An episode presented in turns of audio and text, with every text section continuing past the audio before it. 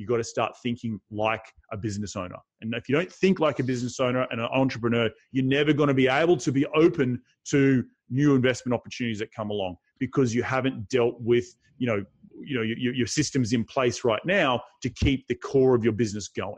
Hello and welcome to Pillars of Wealth Creation, where we talk about creating financial success with a special focus on business and real estate. I'm your host, Todd Dexheimer. Now, let's get to it.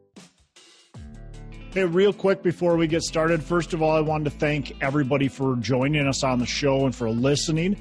Uh, to all my loyal listeners, I really appreciate you. Uh, you know, continuing to listen and support the show.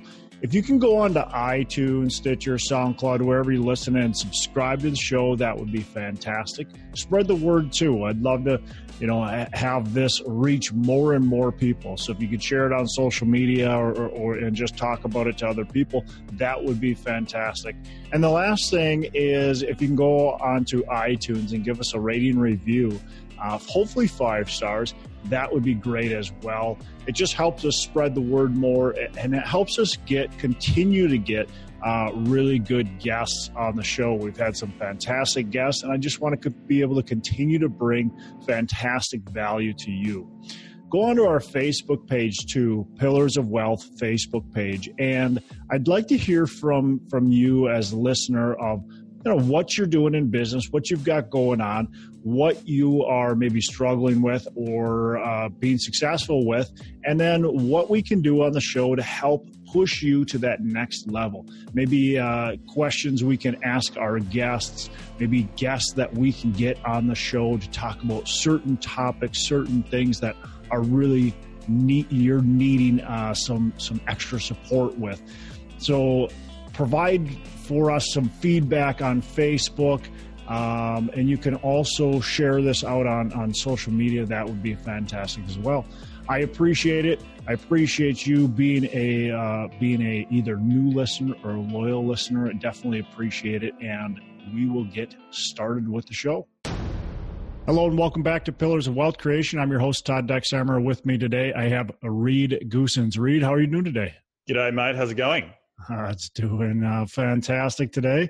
So a little bit about Reed. Reed moved into the U.S. in 2012, and as you could probably hear by uh, his G'day mate, uh, he's not from the U.S. He's from Australia. So Reed moved in to pursue a career in structural engineering, but then he discovered his passion for real estate investing. So with limited funds, no credit, Reed went from purchasing a small duplex to growing his own real estate investing firm, RSN Property Group. And now Reed focuses on syndication with large multi million dollar deals across the U.S. I'm familiar with a lot of those deals, uh, as I know both Reed and his partner. So uh, we'll talk about some of those deals and how they've how they've gotten started. Um, you know, and, and then Reed also has a a podcast as well. We'll talk a little bit about the podcast too. So, Reed, with that uh, being said, why don't you give our listeners a little bit more about your background and then uh, what you got going on today? Yeah, mate. Well, look, thanks for having me on the show. It's uh, it's been a long time coming. I know we think we rescheduled this like four or five times, so my apologies. But really excited to be here and uh, awesome what you're building yeah, a little bit about my background. Um, you can clearly hear uh, as you in the introduction. I'm not from this country. My uh, I, I, moved to this country back in 2012 for two reasons. Uh, I fell in love with with uh, one of the beautiful American women that that you have here, and my wife. Uh, she was my girlfriend at the time, but uh, she's now my wife. And I also fell in love with New York City. Um, so to rewind the clock a, a few years before that, I I, uh, I, studied structural engineering back at the University of Queensland in Australia. Uh, I graduated in end of 2006, early 2007, and I moved to, United, uh, to United Kingdom to pursue a career uh, working on the 2012 Olympic Games. Mm. Um, through that was an incredible experience. After that year or so in London, I moved to the south of France where I was a deckhand on a super yacht. I was working for a Russian billionaire. Um, and I know all the media stuff right now about oligarchs. He was clearly an oligarch, and I didn't even know what that meant back in the day. But I worked on that yacht for about a year. And during that time, I'd met Erica when we were backpacking throughout the south of France. cut a long story short, I, I traveled across the Atlantic Ocean on this yacht. I had an incredible experience, was in the Caribbean, backpacked through the United States, um, fell in love with New York, and at the end of 2009, I moved back to Australia. In that time, we kept in contact with Erica. She then moved to Australia to pursue her career. And then in 20, into 2011, uh, so at the end of 2009, I picked up the book Rich Dad Poor Dad after spending two years abroad, um, absolutely having the most the time of my life. Uh, you know, early to mid 20s. I came back and I was sitting in my cubicle uh, as a civil engineer, structural engineer, and I was like, "There's got to be more to life than just punching the clock." I felt like a like a star athlete or something, sitting on the sidelines watching my life go by, and I I didn't know what the word entrepreneur meant. Um, but then when I picked up this book, Rich Dad Poor Dad, it sort of really solidified what I needed to be doing. And, and well, not what I needed to be doing, but how I needed to change my mindset. Um, fortunately for me, when I realized when the blinkers came off after reading that book, I was working in an industry where I already was rubbing shoulders with developers, with with you know ground up these guys that are worth millions and millions of dollars because I was a structural engineer. So I've had many many years of experience in the ground up space, building um, multifamily, retail, infrastructure, uh, and then when I read that book, it sort of a light went off in my head and I was like, aha, I need to be these real estate developers. I don't, you know, it was always a funny saying that I used to walk these sites as a structural engineer looking at the connections of uh, these steel beams to columns and, you know, how many bolts is in that column? And I was like, I don't bloody care about how many bolts are in the column. I want to know how much you're going to rent the space for. And so I really had this passion, um, but then also had a passion to, to live in the United States because obviously Erica was from the US and I fell in love with New York. So I quit my job in Australia very well high paying job, moved halfway across the world. I didn't know a single soul besides my girlfriend, who's now my wife. Uh, we moved to New York City, and I had three months to get a job uh, in New York City. So I literally pounded the pavement with my portfolio in hand and knocked on every single engineering door I could. And uh, it, it, only takes one yes, Todd, to change your life. And that was exactly what happened to me. I got a job within two or three weeks of starting looking. Uh, I was able to get a visa. And then within sort of, two, I think within a month of being fresh off the boat, I was at my first New York real estate or New York REIA. And um, I'd already sort of started developing my understanding of real estate in Australia. But when I moved to the United States, I sort of had to recalibrate because you guys speak at a different pace than what we speak to uh, in terms of tech, uh, you know, in, uh, investing terminology. And so I had to really get to understand, you know, what's an LLC, how do I get leverage, and within six months of moving to the United States, I had my first um, little duplex, as you mentioned in the in the introduction. And um, fast forward the last six six or so years, I'm now, we now Andrew Campbell and myself. I, I have to change that introduction. We have Wildhorn Capital, and we control about $100 million worth of real estate. And so, my big story to all your listeners out there is that if I can move halfway across the world, I literally didn't go to school here, I didn't have friends here, I didn't have family here. I didn't have a job and I made it happen. And all these years later, we're, we're controlling a lot of multifamily and, and continuing to grow our business. And I'm sure we're going to talk a lot about more about that on the, uh, today's show. So, yeah.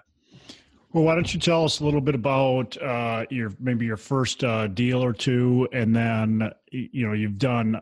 I know for sure you guys have done three pretty nice size. Well, I guess four because the one of them was two deals. Right. Uh, pretty nice sized deals uh, fairly recently. So yep. why don't you uh, start with maybe kind of your first deal that you did, and then the evolution into some of these larger deals. Yeah. So the first deal I ever did was a was a duplex in upstate New York, and I bought that all cash for thirty eight thousand bucks. Um, I was, you know, it was Section 8. I didn't really understand Section 8. On, on paper, it, it worked fantastic. You know, for me coming from Australia, and this is another thing that gives me a little bit more of an, an edge, is I, you know, an international perspective. In Australia, you would not find a property worth thirty-eight thousand bucks. Uh, you would not find cash flow. It doesn't work like that. Uh, the access to financing here in the United States is the best in the world, in my opinion. Uh, we, you know, in terms of commercial lending, we do not have Freddie and Fannie agency debt where you can get non-recourse. That just does not exist in the commercial space in Australia. We have cap rates in Aussie of one and two percent. So coming to America where there's literally, you know, four, five, six, seven, and people like, oh, it was an eight, and now it's a six. It's like that's still bloody awesome, you know, because we just don't have that in Australia. So think of the San Francisco, the LA, the New York markets, those the New York CBDs that is all of Australia But Australia, we are only we're landlocked. We can only inhabit about 18% of our land because we are a, an arid desert country. So we're the same size as the mainland United States, excluding Alaska, but we only have 24 million people. So when you put that into perspective, we have not even a tenth of what you guys have in the United States, and we can only inhabit 18% of our land, which jacks the prices up of, of our properties. Um, and so then, you know, compared to America, where you have another 90%, you know, you've got you know all these people you've got to house, but you can inhabit, you know, east to west, north to south. It develops secondary markets. It develops um, multifamily. Uh, one other thing in Australia, multifamily does not exist uh, just because of the lending requirements. So it's all condominiums. Um, so just hugely different to when I first moved here. Saw that thirty-eight thousand dollar property, w- bought it all cash. Six months later, refied a little bit of money out, bought a second one for like forty-five k. Was still working full time. Um, quickly realized on paper it wasn't working out as best as I, I thought it was going to be, and that was really de- came down to sort of the management of um, Section Eight. Uh, also, I learned quickly that on a thirty-eight thousand dollar property, my property manager was not probably going to give me a lot of his time on a seven percent, eight hundred and fifty dollars a month fee. so I wasn't getting the best tenant in my one little property uh, no, looking back, if I'd bought say ten or twelve of them, then I might you know attracted more of his attention. But long story short, we we had a bit of a drive-by shooting at one of our properties, or my, one of my properties. I sold it. I kept one. I then did some flips in Philadelphia because I could. Uh, learn learn a few lessons, skin my knees along the way, along those things. And then uh, in 2013, a buddy of mine from Canada came down and he was uh, he's also a civil engineer. We, we we studied together at University of Queensland, but he's Canadian, and he had told me that he just closed on a 70 unit, a seven zero, and I sort of my, my my jaw dropped. I said, "How the hell did you do that? Where'd you get the money to do that?" And he told me that he pooled his his uh, his friends. He had three or four mates that all put 100k in. He put 100k in. His mum and dad put 100k in. They had about six or seven hundred thousand dollars, and they went and bought like a two million dollar property and uh, it just completely blew my mind. It's sort of the, this this whole idea of using other people's money to leverage and get into the bigger and larger deals. And you know, at the st- at that time, I probably had maybe you know 2013 maybe half a million dollars worth of, of a little portfolio, a couple of duplexes of flipping a house, but I wasn't financially free. I was still working full time as a structural engineer. It just didn't. It, it wasn't. I wasn't taking big enough steps. So through that one conversation, it really changed my mind. It was the second aha moment. You know, I read the book Rich Dad Poor Dad was the first one. The second one was talking to my buddy Scott Reese. And so he told me about how he got a mentor. So I went out and then tried to find a mentor and try to build that credibility. And through that, I learned, you know, I had to build a brand if I was going to attract uh, capital. I needed to build talk, talk about my story about how I'd moved to the United States and you know with nothing and try to build this thing up. And over the period of a couple of years, I was able to build credibility, raise small amounts of money for my mentor's deals because I could leverage his credibility. And through that, I was able to, you know, escalate or, or, or quickly scale to where I was doing my own syndications um, by myself and, and, and me and my business partner, Andrew. So, in a nutshell, that's sort of the, the, the soup to nuts of how you know over the last six and seven years i've come from going from nothing trying to learn the tricks of the trade and now applying it on my own deals here in the united states. So take me through um, some of the key things uh, that you've you and andrew have had success with because you guys have purchased um, uh, uh you purchased i think a right around 160 unit in uh, San Antonio was your first one. Is that right? Something 100, somewhere 100, yeah, 192. 192. Uh, yeah. So the big key for me was that. Uh, so to rewind a little bit back before Andrew and I became a partner, I, you know, obviously I was raising money for other people's deals, um, building that credibility. Had the podcast going for a couple of years at that point really trying to build that groundswell of, of interest in and around me as a personal brand of Reed Goossens. And that's really what I le- learnt about raising this business of raising capital is that people invest in you first and foremost. And mm. so being that thought leader was sort of already, you know, that, that, that train left the station. I had also hired a couple of analysts and uh, just from USC, I, uh, they were undergrads and they were, you know, underwriting my deals. I was paying them, I think 15, 20 bucks an hour uh, I was looking at deals in Texas and I was getting really close on you know 40 50 60 unit deals but i was missing out by smidgens you know like 25 50000 bucks because i didn't have that broker relationship. And so when i you know was introduced to andrew i i clearly had a skill set and um, you know i had sort of a tool belt of stuff that had already been built but andrew had that one thing that i didn't have which was boots on the ground and that sort of broker relationship so through that you know i had skill set that he didn't have he had he was based on the ground and so, key lessons was that you need to partner with someone. You need to build that reputation first and foremost. You need to partner with someone. He had also raised a bunch of money uh, on some other people's deals, and so we, you know, eventually we had to get into bed with one another because it was uh, about that we had to leverage each other's skill. That sort of yin and yang type of scenario. I still live here in Los Angeles. He lives in Texas. He sort of is responsible for going and shaking the tree and uh, you know, seeing what apples fall, and then I take it away with my analyst and we underwrite. And we, you know, we un- try and underwrite. You know, as we're talking a little bit offline in the green room, you know, 30, 40, 50 deals, and then trying to see what ones uh, shake out. So that is kind of how I was already looking at deals. I was already getting really close, and I was introduced to Andrew he sort of had that little next little bit to get me over the line or get us over the line, and that's how we developed that that, that relationship. And that 192 unit deal probably came after underwriting like 60 deals and um, trying to build up, you know, a broker relationships for over 12 months. So it was a long time coming. But then deal one got into deal two, got into deal three, four, five, six. So it was sort of a, a snowball effect after that. So, yeah. So I know you uh, you just mentioned you did some duplexes. I know Andrew I don't believe did much bigger than about a duplex, maybe a fourplex prior to the 192. Correct me if I'm wrong. Right. Um, but then you guys went right to 192. Yeah. Talk, talk about that mindset shift and what you like. What was that? First of all, what was that feeling going into a 192 from a duplex? And then, yeah, just I guess just take me through that mindset and how you how you were able to say, let's do this.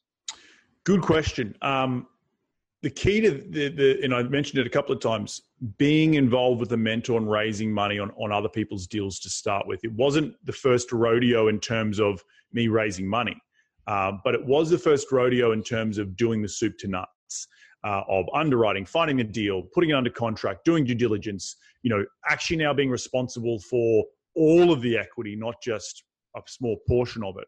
So I'd had a bit of experience prior to that, three, four deals where I was raising maybe 150 to 500,000, 600,000 dollars on other people's deals, and I was just purely focused on the equity. Now bring in the fact that you got to now you know looking for, but I, but at the same time I was also hunting for my own deals. So I sort of had that little bit of understanding of what it needed to happen. But then when you got that one under, under contract, it was like, okay, let's pull the trigger. Um, that was the biggest thing where it was like, okay, let's look at our systems. What have we got to do in terms of uh, you know due diligence, um, getting the legal documentation together, uh, making sure we've got all the bank accounts set up, and then obviously the equity piece, which is still now you're responsible for instead of half a million bucks, you're responsible for six point five million dollars, which is a huge jump, and that was probably the most biggest mental block or jump that I had to do. Even though I'd done a small amounts on other people's deals, it wasn't that sort of sum. And, all everything else, you know, due diligence and underwriting and um, walking deals and negotiating with the general contractors. I'd had that experience just from my structural engineering days and being a, an owner's representative on, on many ground up construction deals. So that wasn't new to me. But what was new to me was that sort of the sheer scale of going out and raising six point nine million, about six point five million bucks. So that was that was really scary and a lot of sleepless nights. so, what are th- like? Give me three like key, um, you know, key ingredients to be able to go from buying a duplex to buying large apartment complexes. What are key three key things that that you would say can account for that? Uh, key things know how to underwrite first and foremost. So if you don't know how to underwrite, you're listening to this podcast, go out and learn it, go out and be educated on it. The second thing is know your market really, really well. And when I say that, I mean, if you choose a market, go and underwrite 50 to 100 deals in that market, not because you might, you might find one, but more because you want to be an expert in your market. You mm. want to be able to know what things are trading for in terms of price per square foot. What are things renting for, for in terms of price per square foot? What are what are the operating expenses price per door? really gr- grinding down. It's not sexy. And, and, everyone talks about on these podcasts, you know, oh, we're, we're, financially free and yada, yada, yada. But it's taken me since 2009, since I picked up that book, Rich Dad Poor Dad, to only now realizing it's, it's a slog, eh, you know, and, and, and doing those, rolling up the sleeves and being re, uh, willing to get a bit gritty with the underwriting and, and understanding your market really, really will solidify you as a knowledgeable person in that market. So when a deal does come along, you can pounce on it. Um, that's that's probably the, the number one key piece of advice. The second piece of advice is if you are going to be a syndicator, you need to develop your brand, your personal brand. Uh, I started with RSN Property Group. It stands for Reed, Sophie, Nell, my two siblings. Um, that was that's been around for a long time, but people were confused about it. What's RSN, What does that mean? What is this? Even to a little bit today, the Wildhorn Capital thing is a little bit.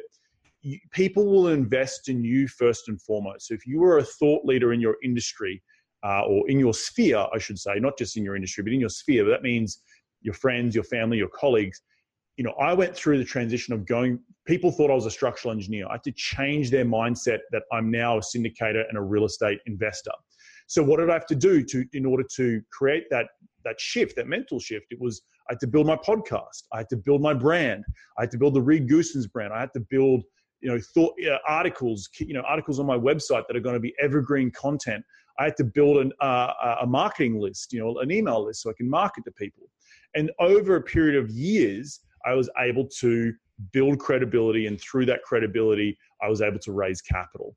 Um, I've hosted a lot of boot camps and seminars and stuff like that to constantly educate people. And then once I've educated them, I can go back and say, hey, I'm now raising money on this awesome deal. I'd love you to be involved. So that's the second piece of advice. So know your market really well. Get get roll up the sleeves and underwrite a ton of deals. Also develop the um, uh, your, your your your thought leadership platform.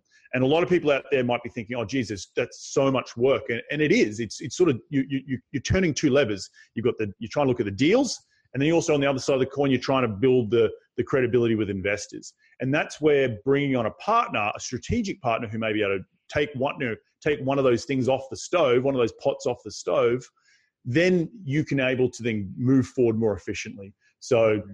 underwriting deals building your thought leadership brand and platform and making sure you have the money before you have the deal and then also strategic partnerships in and around different markets that you're looking in. That's good. That's good. Good stuff. Hey we're going to take a quick break and i want to mention a few things. First of all i've been doing some coaching and i want to continue to kind of expand that slowly and and take on a few clients. And and up until recently i didn't really believe uh, in coaching and and uh, you know taking courses and stuff like that. But I recently or i shouldn't say recently it's been it's been a, a few years now hired a, a coach and saw a, immediate results and have been very happy with it and decided you know as my teaching background i wanted to do some coaching myself and help other people get the results that i was able to achieve and so if you're at that point where you think that's the spot for you, or maybe you just want to explore if it's right for you. Uh, you know, reach out to me. I'd have a free discovery call with you. We want to make sure that it is the right step for you to take.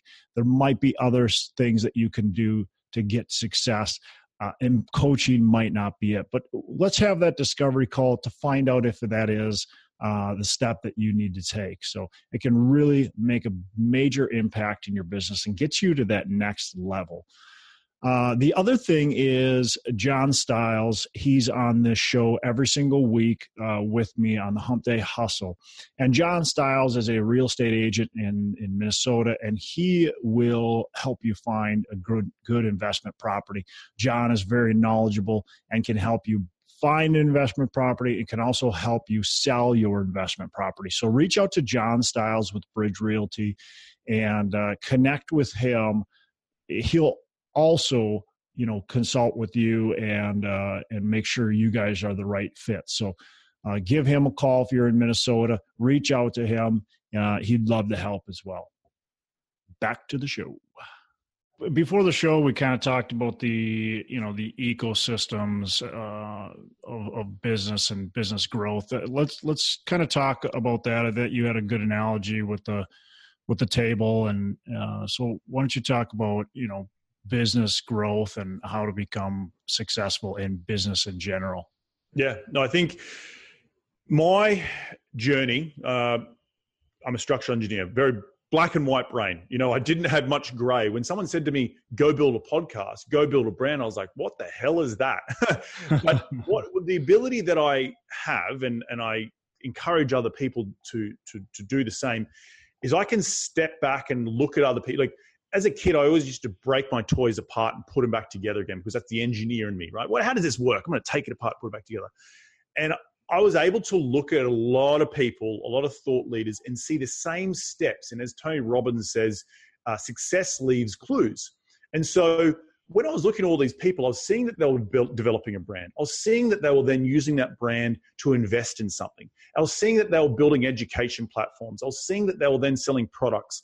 And then I was seeing from that they were able to build what's called an ecosystem of businesses. And, and as entrepreneurs, we don't just rely on one stream of income. You know, you want multiple streams of income so it's more stable in, in a downturn. And so as a as a real estate investor in multifamily, one of the things that I've noticed, you know, besides the the thought leadership stuff and, and, and the funnel of people coming through, reading books and listening to podcasts and all that great stuff, when you actually get into the real estate of, of buying real estate, there's so many other little, you know, the blinkers come off and you think, oh gosh, there's all these other ways I can make money. And and I spoke to you obviously in, offline. We talked about a table, right? And a table is stable because it has four legs. Um, one of those legs is acquisitions, you know, buying real estate. That's that's and probably the biggest leg. But you can't always rely on acquisitions because maybe in a downturn, and we're definitely coming along in the cycle right now. You and I were talking about earlier, deals getting harder to pencil. Investors wants a certain amount of amount of returns. Trying to meet those returns and, and what people, you know, sellers want for their properties is very hard. So, but now when you build scale in multifamily, that's one of the biggest things is scale. We have 1,100 units now. You know, we're at some point in the future, we may go and bring property management in house. That's another leg of the table. That's support, you know, starting to add stability. Um, another leg of the table is construction management, and that's what I've been, you know, doing for a long period of time. And you know, something that we can earn fees from, and you know, keep keep the lights on, so to speak, if you're not acquiring assets. Another thing we do is uh, we're now buying uh, directly from China products, flooring, lighting, plumbing fixtures. I could potentially go out and start a business doing you know selling other products to other people so you have everything from thought leadership all the way down through buying uh, buying real estate through to property management through to construction management through to sourcing you know materials and making a profit on that. And all of that combined together, all those sort of ingredients, creates a, business ecosystem that's extremely stable.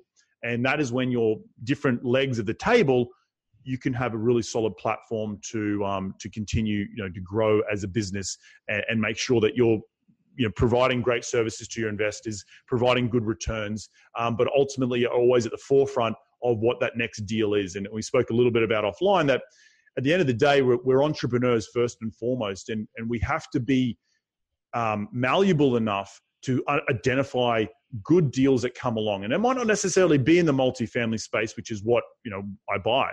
It might be in a different space. It might be in the office space. It might be in hotels. It might be in co-working spaces that we spoke about earlier. So you always got to be looking for that next thing that's coming, particularly in a down in a down cycle.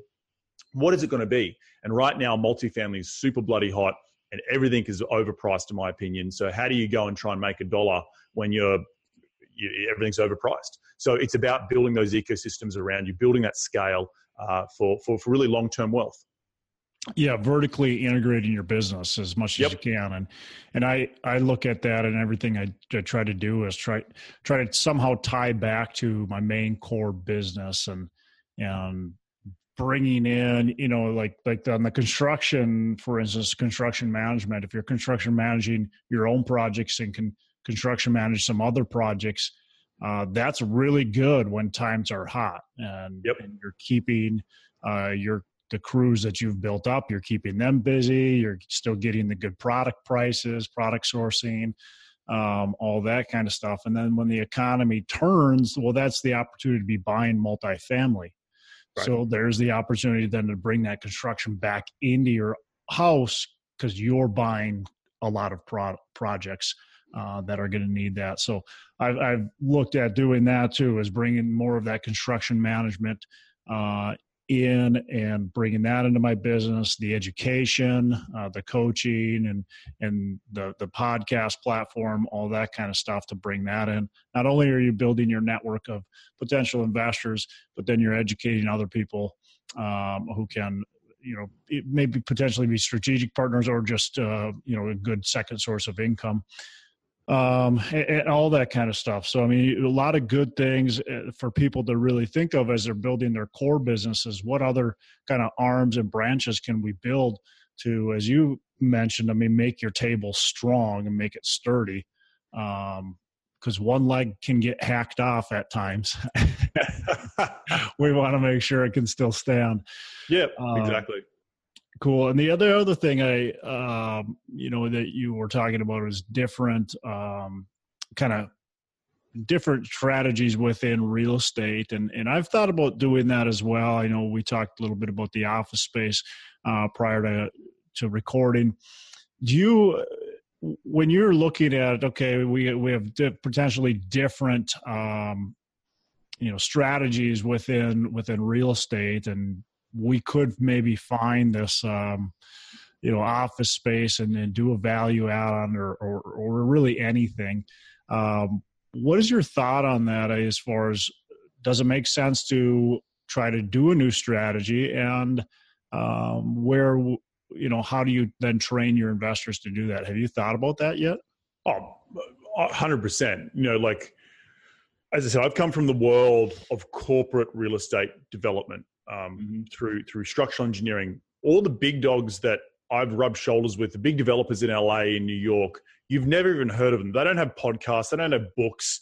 Yeah. They have years of experience and they have multiple they're in multiple different assets they're in medical office buildings they're in multifamily they're in office they're in hotels one developer i used to work for he was across five different asset classes that didn't that didn't matter to him. And everyone's uh, uh, uh, all this school of thought of like oh you got to be focused on one thing and blah blah blah. I agree you do have to be focused on one thing. There's you know, lease options and bloody flipping and you know notes and all that sort of stuff. That's in real estate when you're getting started there's there's a lot of things to shiny objects. When you get started yes you want to be focused on one core thing to be good at but once you build that scale and that trust and credibility with your investors as a operator and person who is someone in responsible for, for, for, other people's money, it is your fiduciary responsibility to look at other things. And that may be, you're not always going to have multifamily, might not always be that thing. And so, as we said before, entrepreneurs, we are entrepreneurs first and foremost. As business leaders, we need to set up systems. Once you have that scale, in order to underwrite multiple different asset classes, timing of the market is really important looking at market cycles. Where are other asset classes falling in their cycles? You know, where's office space falling? Where is land falling? Uh, and and you know, I will always look at something that is backed by real estate and has a hard asset component, um, but it might be in different spaces. I'm looking at you know, co-working spaces. I'm looking at um, uh, self uh, self storage, but on the condominium style. It's a different style that a buddy of mine and I are looking at in terms of ground up construction. Um, looking at you know maybe some uh, some some some cool eco-friendly uh, building building products in terms of you know supporting uh, the, the eco the eco wave that's coming through. Uh, as my my wife is an interior designer, so always being open and don't be that as the leader of your business. You need to be setting up the system so you can continue doing the day to day business. You know, buying multifamily, underwriting multifamily, all that good stuff. But you also need to have that scale where you can start looking at other asset classes and start understanding why is it maybe more prudent to be in another asset class as different cycles are going in different different directions right now? Does that, does that answer the question? Yeah absolutely. No i agree 100% and we're always wanting to make sure our investors are being taken care of. So if, if you're if you're underwriting these multifamily deals and they're not making a lot of sense uh, and you find a co-working space for instance that you could do that makes a lot of sense um, well bringing that to your investors is more responsible than just bringing a marginal or sub sub you know a, a bad deal uh, right. multifamily to your investors just because that's what you do so uh, no, I, de- I definitely agree. I've put a lot of thought into that. Do I want to also shift and, and start looking at other, um, you know, kind of aspects in into real estate and other opportunities? And where and, do you want to go with that? Yeah, and I think it's not shifting, right? It's just no, yeah, know, not shifting necessarily. But I, I, always think about the my investment portfolio as the food triangle, right? You know, at the bottom of the food triangle, there's all those good bloody f- foods. There's fruits, there's nuts, there's rice, there's part, you know, all that stuff. But a fruit is different to a nut, is different to a pasta. And you need to be able to develop that bottom layer of foundation, which I would classify as cash flow, right? You build that cash flow foundation, you can go up the ladder and or up the pyramid and do higher risk deals. I would probably class ground up um, flipping in the middle there. That's probably a little bit more high risk. And then right at the top is ground up construction. It is completely different kettle of fish. You need to. There's so many more risks involved with that, you know. And we we could spend a whole podcast talking about ground up construction. But if you think of it like that, if you're sho- always shoving cash flowing deals or businesses or whatever it might be into that bottom layer, you can then go off and, and, and, and in that bottom layer, you probably have some diversification, business cash flow, multifamily cash flow. Um, you might have uh, a mobile home park. You might see an office space that's working really well. Well, if the numbers make sense and you're timing the market correctly, go and shove it in that bottom bottom layer. It's producing cash flow. It's producing a, a solid foundation. Then you may want to do some sexy ground up construction in the future. I know I do.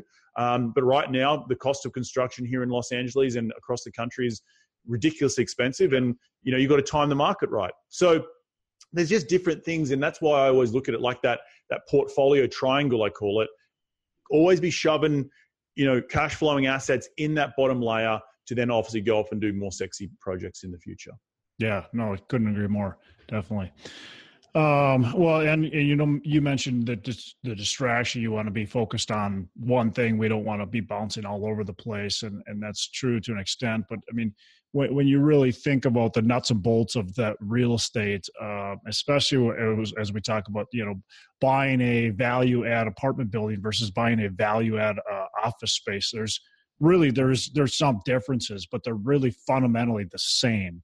Right. Um, and same thing with even ground up construction versus value add. There's different risk factors, but they're essentially the same. We're still we're we're value adding onto that land uh, value add construction. We're still yep. doing construction. We're still doing lease up. We're still doing all those things. So it's a lot of the same. There's some differences, but um, honestly, if you can do one, I think you can do the other ones without totally losing focus on your core business. And, and, the beauty of it is that you can now look at other businesses, like not even backed by real estate, just businesses in yeah. general. I was in the Philippines just recently, and they had all these d- domestic airlines, and there was one schmick airline called Air Asia that just came on the market. It was beautiful planes. It was, um, you know, had really awesome customer service. But it, I found out through just quizzing one of the pilots or one of the air hostesses that it was an old company. They just came in, bought that company, rebranded it, mm. did up, you know, the assets with the planes, did up the customer service, did up more technology, became better on their operations, um, created a marketing brand around it. It's still adding value. You're adding value. It just happens to be a business. It's, yep. in, you know, that's the beauty of understanding multifamily and value add.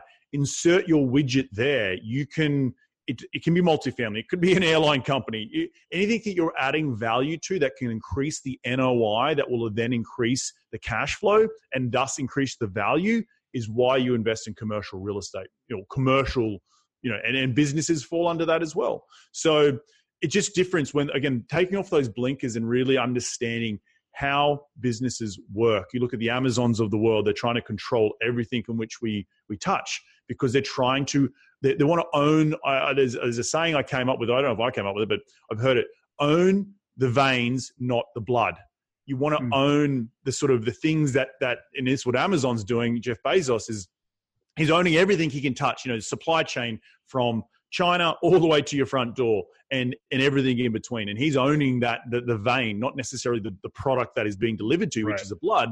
He's owning the vein, which is this, you know, essentially the, the, the fundamentals, which is uh, again a whole nother business strategy story we could talk about. But it's something that really excites me because when you do start seeing those opportunities in business, we spoke about the multifamily, the construction management, the property management.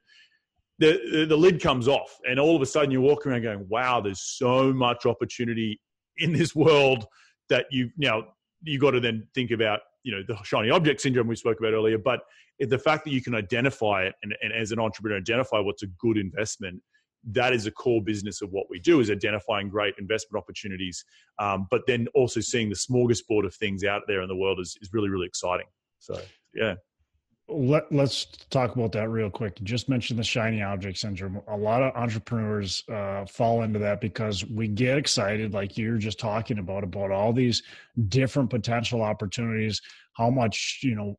It's just a world of abundance. honestly, right. I mean, there's so much out there that we can all uh, be a part of and grow. And, and so, how do we?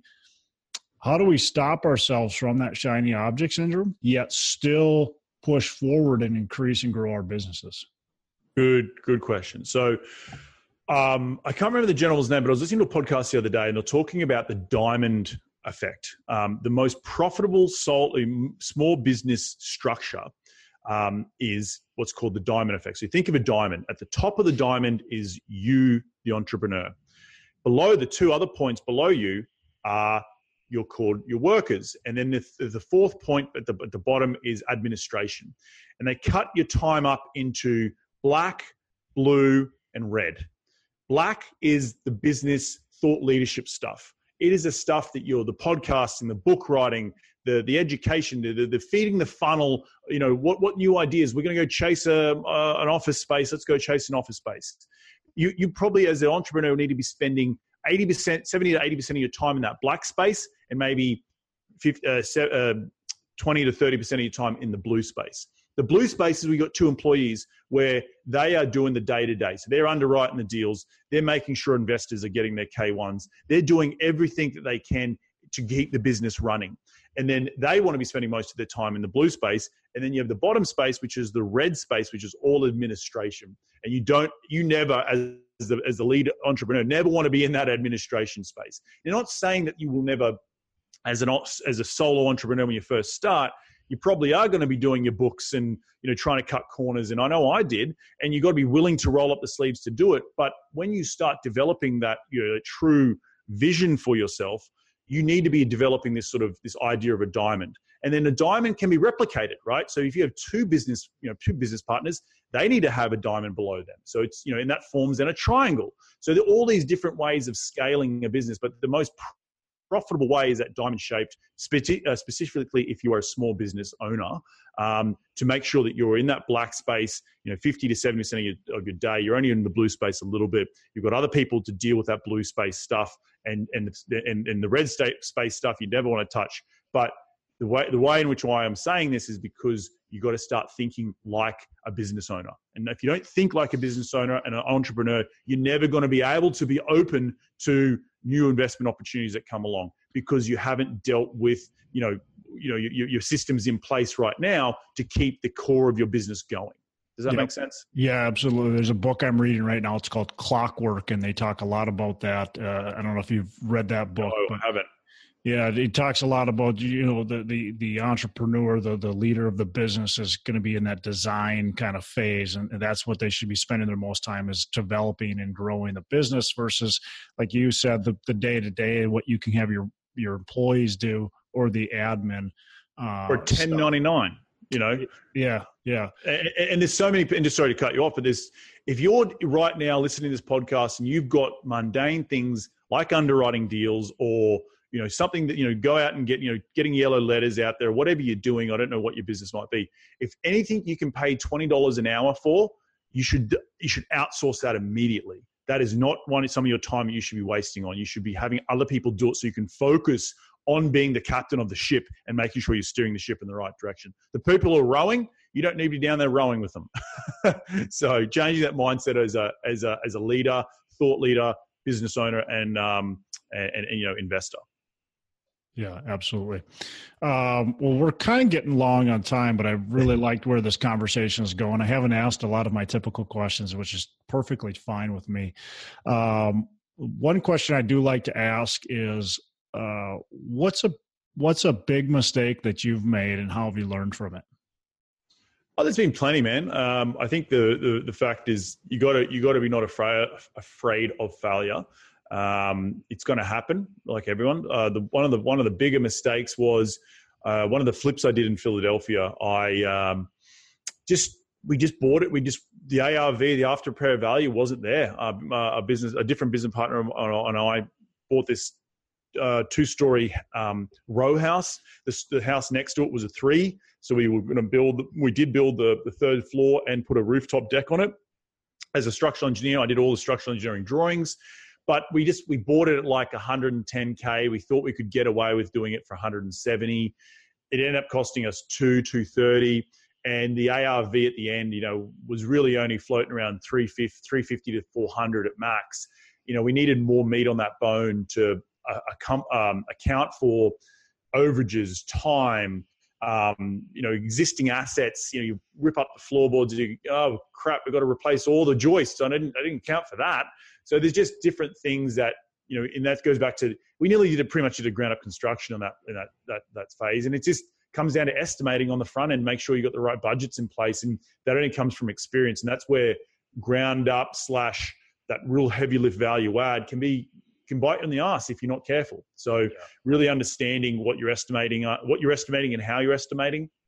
Uh, if you're going to go into the line of flipping or doing some ground up construction and really get people around you who who know what they're talking about. And then we also had a general contractor who stole a bunch of stuff from us. Um, you know, it ended, up, it ended up getting pretty pretty messy. We ended, ended up having to take over as GC. Uh, I was negotiating with the city. Um, you know, he was closing up walls before the, the, the duct work had been signed off. I got the yellow, uh, I think it's called a yellow tag or green tag, whatever it was. So to reopen walls. It was just a whole thing. Um, but I'd kind of experienced a little bit of that dealing with local cities and municipalities through my engineering job. So I was it wasn't unknown to me, but again, it's a people's relation. It's a it's a relationship business. I had to sort of plead with the city, say, hey, look, we're we're we're, we're burning, we're, we're, we're hurting here. Can is there another way we can try and get this duct work signed off and this electric signed off without having to rip the whole place apart? And just negotiating and understanding that they've got wants and needs and safety factors and all that sort of stuff. And I had a want and need that I need to get the bloody job done because I wasn't going to get paid. And at the end, I didn't lose my shirt, but I, uh, I didn't make any money. I actually lost a little bit of money on that deal. I made sure my, my dad and my uncle, who were both investors in the deal, uh, were made whole and got a little bit of a profit on top of that. But a, a big lesson learned, and, and, and, it really boils down to the numbers. It just I didn't buy right, I, I and I and I underestimated the the, the turn. So um, yeah, yeah, yeah, no, two two very important things. Obviously, buy right and know your numbers. Knowing knowing your numbers, I would say is is more even more important than just buying right. I mean, knowing how much it's going to take to renovate the property uh, right. is going to make uh, alleviate a lot of mistakes. Uh, you want to have enough capital for one, and then two is if you know your numbers very well, uh, you probably just wouldn't have done that deal. Uh, yeah, well, just just, just the, the, the things you don't, you don't you don't know can kill you, right? So, um, you know, ripping up the floorboards and realizing you've got to go spend another two or three thousand bucks um, mm. replacing all the joists. That doesn't actually, you know, that I could have spent that money on tiles or something nice to make the the ARV. That we ended up selling it really quickly, uh, which was great. Um, but it just took a long time with all the hiccups along the way. Instead of taking six to 10 months to build it or to do. It took more like 10 to, to 14, I think, months to, by the time we sold it. So just a lot long in the tooth. well, and that's an important thing that you just said there. You ended up selling it quickly. And that's something I see a lot of flippers uh, make that mistake. And I, I saw it definitely when the market was crashing. But even still today, I see investors that think that their property is worth, let's say, three hundred thousand dollars, four hundred thousand, whatever it is, and and they aren't getting that price and so they just hold on to it and wait until the market mm-hmm. tries to catch them uh, yeah. because they don't want to take that loss and i see that quite a bit uh, whether it's with multifamily or flips it's usually m- more uh, more in flips but um, i see I, I, saw people in you know 2008 and 9 chase the market down and always be just ahead of the market because they didn't want to lose it, that much money and they just chase it down until finally they're just they're done. It's funny you say that. Uh, we live in a neighborhood here in LA, and uh, I went to a couple open open houses, and literally things are selling for, or trying to sell for 1.1 million dollars. A duplex just around the corner from us sold for 1.3 million dollars, uh, done up. Um, now that was the last thing that sold recently, and there's probably about four or five other houses literally within two blocks of all of, of walking. I've been to all those open houses. These are single families, two bedroom, one bath, selling, trying to sell for 1.1 million bucks, and all of them are still on the market, and they've been on the market for at least 60 days. And you just know that. And one of them I walked into, I think they started at 1.2, they reduced it to one, you know, 1.0, 1 million and 50,000 bucks. I just know that they're burning, and it's still I still see a full sale sign. And this that was a month ago, you know, and that was already they've already been on the market for 60 days that time. So I'm seeing things in an LA market which is uh, very similar to what you were seeing probably back in 2008, which is giving me a little bit of pause. Uh, not only as a buyer because I'm trying to buy a house right now, but just where we are in the market cycle altogether. You know, people yeah. are trying to chase that as you're talking about chase that market down, which is kind of scary right now. So yeah. So yeah. yeah definitely interesting times to come. We'll see what happens. Um, I got two last questions before we wrap up. First, uh, what's your favorite book? Oh, it's got to be Rich Dad Poor Dad. Um, but let me give you a couple actually, because those people who, who are probably listening to the show, the, the newbies or just don't know where to start and trying to get you know find focus, is Rich Dad Poor Dad. Um, that's that's obviously a really great book um, that, that helped me. Uh, I don't read a lot of Robert Kiyosaki stuff anymore, but I now read a lot of business development books. Um, one, if you, you want to talk about systems, uh, four hour work week, if you haven't read it, read it. Um, another one is called Key Person of Influence uh, by, by Dan Priestley. He's an Australian guy, really awesome. KPI. Uh, pick up that book if you want to be a thought leader, you want to start raising capital. KPI. Uh, and for those people, I just I launched my own bloody book recently. So if you if you're interested, I've got a new book out online called Investing in the US. It's the ultimate guide to US real estate, and it's sort of my journey, but really breaks it down for those people who might not be at that stage yet to go out and raise money yet, but they're just trying to look for new markets and understand how how I went through the, th- uh, the same thought process moving to this country and not knowing anything. So a couple of books there for for people to go get their hands on. Perfect. The last question before I get all the information for my listeners to get in touch with you is what are your three pillars of wealth creation? Um, good question. I think this is more a philosophical question for me. Um, my three pillars, a quote my dad always told me back in the day a fool and their money are easily parted.